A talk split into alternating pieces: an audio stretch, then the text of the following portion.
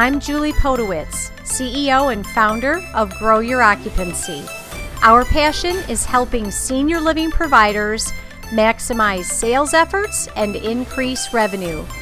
Join me as I chat with industry leaders who share their tips and strategies. And we'll have some fun along the way. Hello, welcome to another episode or podcast of Grow Your Occupancy. I'm Julie Podewitz, founder and CEO, and I'm really, excited to talk today with someone I admire very much, Brandi Mullen, who I consider a pre-leasing guru, a guru of so much, but pre-leasing guru and outreach guru. I can't wait to pick your brain a little bit, Brandi, but a little bit about you first, because I know you wouldn't brag about yourself. You're a regional sales manager and you partner with North Carolina, South Carolina, and Midwest markets, right? And you joined Graystar about three years ago or so. You've got over 15 years of leadership and management experience, both in operations and sales, across really all levels: conventional, independent, memory care, senior living, active adult. Your focus and expertise support coaching on-site teams to drive revenue and occupancy through creative relationship-based selling techniques. You've been very successful in driving performance in lease-up communities, like I mentioned, contributing to a year-over-year increase of doubled growth in 2020 during pre-leasing periods. And we know what 2020 gave us was a little bit of COVID. Yeah. A little bit. Brandi. Julie. Oh my gosh. Thanks for joining me in your busy schedule. So happy to be here. So like I said, you have an amazing track record. And, you know, the first thing that comes to my mind is starting maybe like with pre-leasing. There's a lot of people out there who are in that pre-leasing situation. I spoke with a team the other day. They have been working for about, 8 months now, and they're at like zero deposits, really struggling. So what are some of the things that, you do or your teams do that yield such great success? Well, and here's the thing. We did not come out of the gate running, right? So I am 3 years in with Graystar and with Active Adult.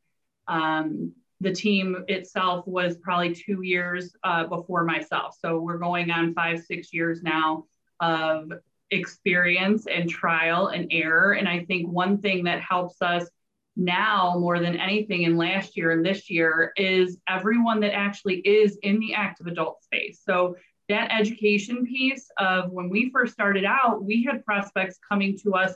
They didn't know what active adult was. So we were already kind of having to work uphill as far as informing them of what even that lifestyle is and why do you want to be a part of it. So not just us, not just Graystar, not just Overture, but everyone that is now coming into our business, our line of business in this platform is really helping each other because we're really informing them, there may be different levels. We may have a mid-market product. We may have a luxury product, but at its core, I think active adult, we're all trying to do the same thing, same goal of having a really vibrant community to offer active adults that want to change at that point in their life. So I do think that has just been helpful outside of everything that our teams do is that we have a more well-informed consumer or active adult or an adult child that knows what active adult actually is before they're coming in the door. So that is the first piece. As far as what we have been doing, we've really become experts at personalized experiences. So not every visit, not every phone call is going to look the same. And I know we talk about, scripts and certain questions that we want to hit, and we have those, but ours is about truly getting to know someone and matching that experience and that want to what we have to offer. So it is a little bit more lengthy, maybe not as lengthy as a true senior living sale. However, we're using aspects of that and aspects of conventional. So we also create urgency. So, and I know that that may not be a term that we use in assisted living and memory care as much, right? We're kind of working along with that family or with that prospect. We can use that conventional aspect to create that urgency of, you know what, in pre-leasing, the best floor plans go first. You're getting the best pricing out of the gate. You're getting the most incentives up front because we are that far out. So we utilize the sense of urgency that we can create as well to really get those deposits over the edge. Also, because we have been in it so long, we now can offer experiences at our sister communities. So when I first started, we were just coming up on 20 communities. We now, with our third party and everything that we're doing, have, I think we're over 68 communities at this point. So, you know, you may be interested in a community in Charleston, and we have one opening in Raleigh. Well, go visit that other one in Charleston. Go visit a sister community in Atlanta, even if you're planning on moving to Cape Cod. So we can provide an experience for you prior to, you know, you blindly signing up with us. So if I'm hearing you correctly, you're saying that initial, you know, that discovery, that the conversation, going, you know, taking your time with that, working really hard to get to know people, right? And really what motivates, make that connection, slow down, right? Slow down there, really take the time.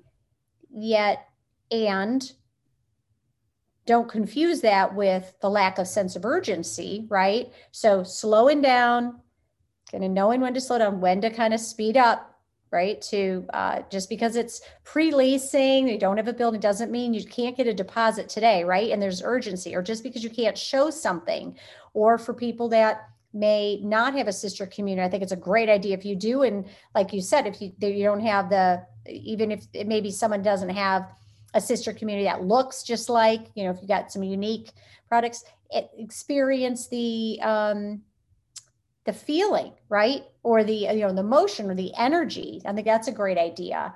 Brandi, when you were talking, that discovery and slowing down and really getting to know, and it's not something that we all haven't said many, many times, and we keep going back to the basics because the basic fundamentals and foundations work, right?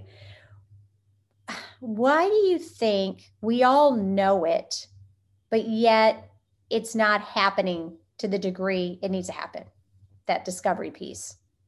Because I think we become complacent. You know, that's what I see even out of sometimes my best sales consultants, because the thing with Active Adult is sometimes the sale does lean a little bit more conventional. I don't think it's ever 100% a conventional sale, but we do have people that are coming to us that are ready to make a decision that day, that have been educated either by themselves or by someone else on what Active Adult is. They like the location, you know, so it can run pretty conventional sometimes, but you're really doing yourself a disservice if you're not asking those unique questions. We focus on storytelling. If you don't know what's important to that prospect, are you going to know whether to share a story of a resident who, you know, was really lacking in socialization, really wanted that community piece, how their life was changed by the friendships that they've made so far, or someone who is having an issue with downsizing and you want to tell a story about a prospect that had issues with that or moving towards adult children. So if you don't know what to identify, if you don't know what to focus on, how are you connecting with this prospect other than giving them the same information that you give everyone? So I think it becomes out of complacency, and it is just reigniting that fire, I think, as regionals, to be curious about every single person that comes in the door. Don't worry about the call sheet. With the questions will come, right? Of everything that we want them to check a box and gain. If you are genuinely curious about the person sitting across from you, how would they not? How are you not going to connect with them? A really, really good point, that curiosity. And isn't that what I think anyway, one of the most fun part or aspect of this job is getting to know people. And how do you get to know somebody? You have natural curiosity, great interest in others, and you want to learn about them, right? You want to have them talk to you. And in our effort not to be pushy, right? Not to feel salesy. So many people drawn to senior living are drawn for all the wonderful aspects and the, you know, the culture and the giving and the you know, the love and the connection and really that the end result. But don't want to sell, don't want to be pushy, right?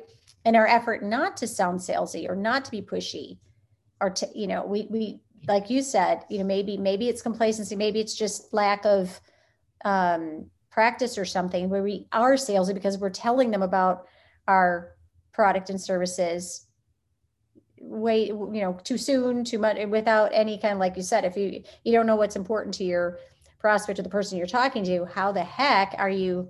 Well, and that's where they get into it. And my teams will tell you, I mean, we have some very interesting conversations and coaching sessions of, I mean, that's where you get into feature dumping, right? If you don't know what's important to them, you are just hitting every single thing that we have to offer or even thought about offering. So to just make it really personal to that person, it does. You can't put the cart before the horse, right? You have to learn what is important in order to gain their trust and to gain that sale.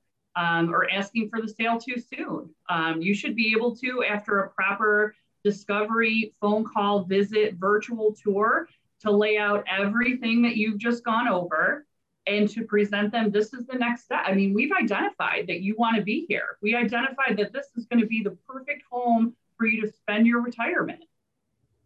The next step is the deposit and the application. Let's sit down and get that done today so you have it out of the way. And we do. We operate sometimes out of fear of hearing no or being pushy.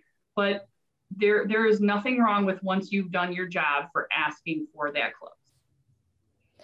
What advice, Brandi, would you give for, you know, any level of care, service, or lifestyle? But let's start more with the active adult, independent living.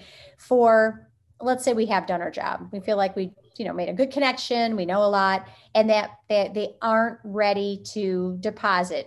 You know, we have asked, what suggestions might you have for those follow-ups, you know, the relationship building? So someone who's not at the bottom of the funnel, they're kind of right in the middle. Sure. Thoughts there? And yeah, I mean, you can't give up. And I get it that as a sales consultant, you know, you want that close, you want that sale. That's just the first step. The first time you hear no is just the first time, right? As long as they're not saying never. And it's going to be, how do I advance that sale and how do I plan for that prospect? Is it no because my son or daughter needs to see it? Is it no because I have a home to sell? Is it, you know, there could be a million, we've heard them all. It is, how do we help advance if it's not going to be a deposit, how do we advance the sale? So I could absolutely understand why you need your son, daughter to come with you. Can I reach out to them to set up that appointment? Or, you know, can I call you tomorrow once you've had a chance to talk to them? I would love to set up something virtually. You know, they're not coming into town for 2 months. Hey, I would love to set up something where I walk them around the community virtually. Where do they live? Could they visit a sister community? So as you can hear, and that's what I spend a lot of time with my teams on, we're not pushing, right? We're offering options. They're giving us their answer, and we're offering options on what the next step is going to be. If you don't offer options, why would someone take they can't take something that you don't offer, right? Correct.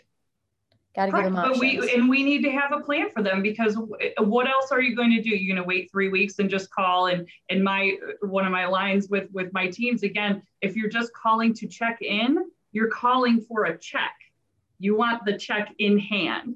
So that's not a good feeling. That's not building a relationship, right? Of you know, no, I'm going to reach out to you because we have an event going on. I'm going to reach out to you because I thought of you. I read an article in the paper. Oh, by the way, is your house for sale yet? So of having good reasons, good quality touches, good reasons to reach out and laying it out for them. That's fine. We'll do this, this, and this. We will get you there. You know, if it's objection that the house needs to sell, great. Have you even taken a meeting with a realtor yet? Do you know how much, you know, your house could sell for nowadays with, we know what's going on with the market?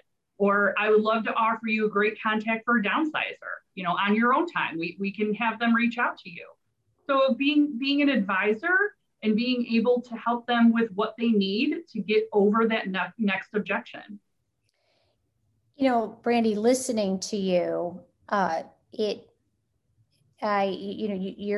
want to do whatever you're advising me to do. I'm ready to list my house right now, but you come across, you know, you're very passionate, you're very confident, and you come across it, you know what you're talking about, and you're, you know, that, and you're not saying anything that is not, no offense, but it isn't new, right? I mean, it's like you're kind of given some options that, and things that you've probably done many, many, many times. It's your delivery. You're passionate.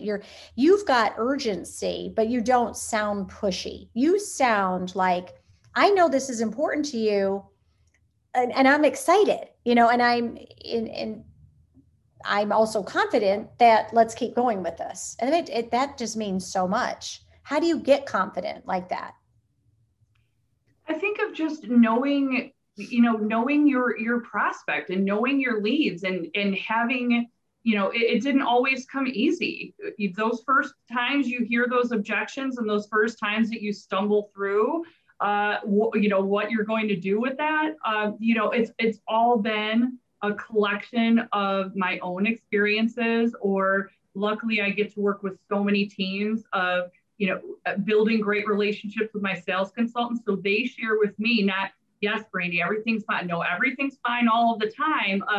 No, this prospect said this to me, and I really had a problem responding, or I, you know, couldn't think of what the next step could be. Well, let's brainstorm that so that the next time this comes up, because it's not going to be the first time, right? So as you mentioned, it is not rocket science, but it's not new. Nothing that we hear is really new, but it can be new how we respond to it.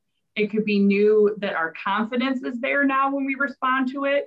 It could be new that we have more options to respond. But I appreciate that compliment, because I that is one thing that I'm really passionate about as far as the brainstorming and with my teams and what are some options, so that I never want anyone who works for us to sound like a car salesman or to sound like they work in a conventional apartment building.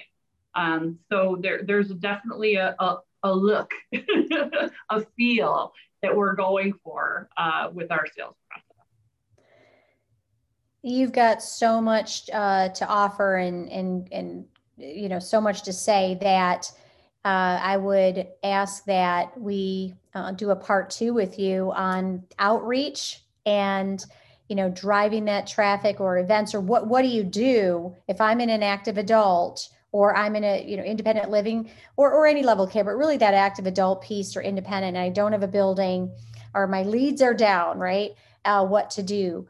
Before we switch over to that though, if you could sort of wave your magic wand and you could maybe fix quote unquote, one thing in senior living on the sales side, you know, or something that, again, you've been doing this for a long time, and something like a repeated bump or repeated mistake, or, you know, really wish I could wave the wand and fix. What would it be? I mean, I know it's a little bit broad, but it is sales culture. When we talk about to have every community to treat sales as a team sport. So, you know, we focus on the KPIs and the metric. I mean, they're so important, right, when we're working with coaching, but sometimes we miss that bigger picture.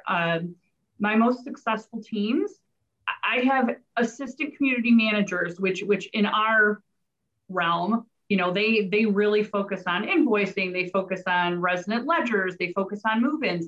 I have assistant community managers that are closing 2 to 3 sales a month because they jump in and not only take the tour, they're owning the follow-up.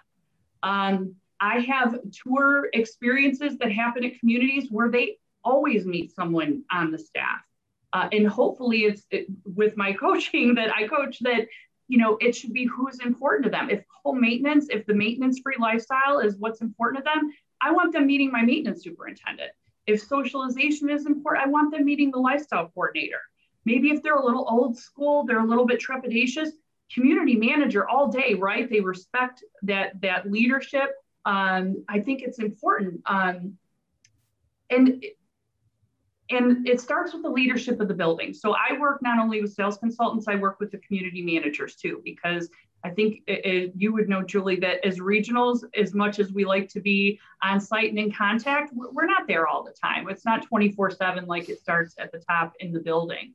So I think sales culture, number one, and number two, stop presenting. I have visited, I have secret shopped and shopped with them knowing who I am, so many communities, and sales consultants are giving one long presentation. And that, to me, that tour could have been given to me as an adult child, that could have been given to a prospect, that could have been given to a referral partner, because all it was one run along feature dumping sentence is what it feels like. And not that true, let me get to know you, personalizing it. I think if your team is not doing that, if anyone can shadow with their sales consultant, or if you are a sales consultant and you think, wow, I could give that tour in my sleep. It's alarm. Let's see what I can change up, you know, and it doesn't happen overnight. All that we're talking about is practice, right? So I'm going to try to personalize at least 2 aspects of my tour tomorrow, or I'm going to try to ask one deeper question when I could hang up the phone with somebody tomorrow. So it's just starting with one extra step and building from there. But I think it's really what has become a pet peeve of mine is a tour that looks like a tour that looks like a tour. Well, dust the magic wand off, because it's sort of, we've kind of come full circle. In part one with Brandi, you started out with that connection, how important making the connection, just having a conversation, learning about someone, right? And just circled back to the problem that keeps coming up that you, if you had your magic wand, you'd like to fix, which is the canned tour, talking too much, presenting.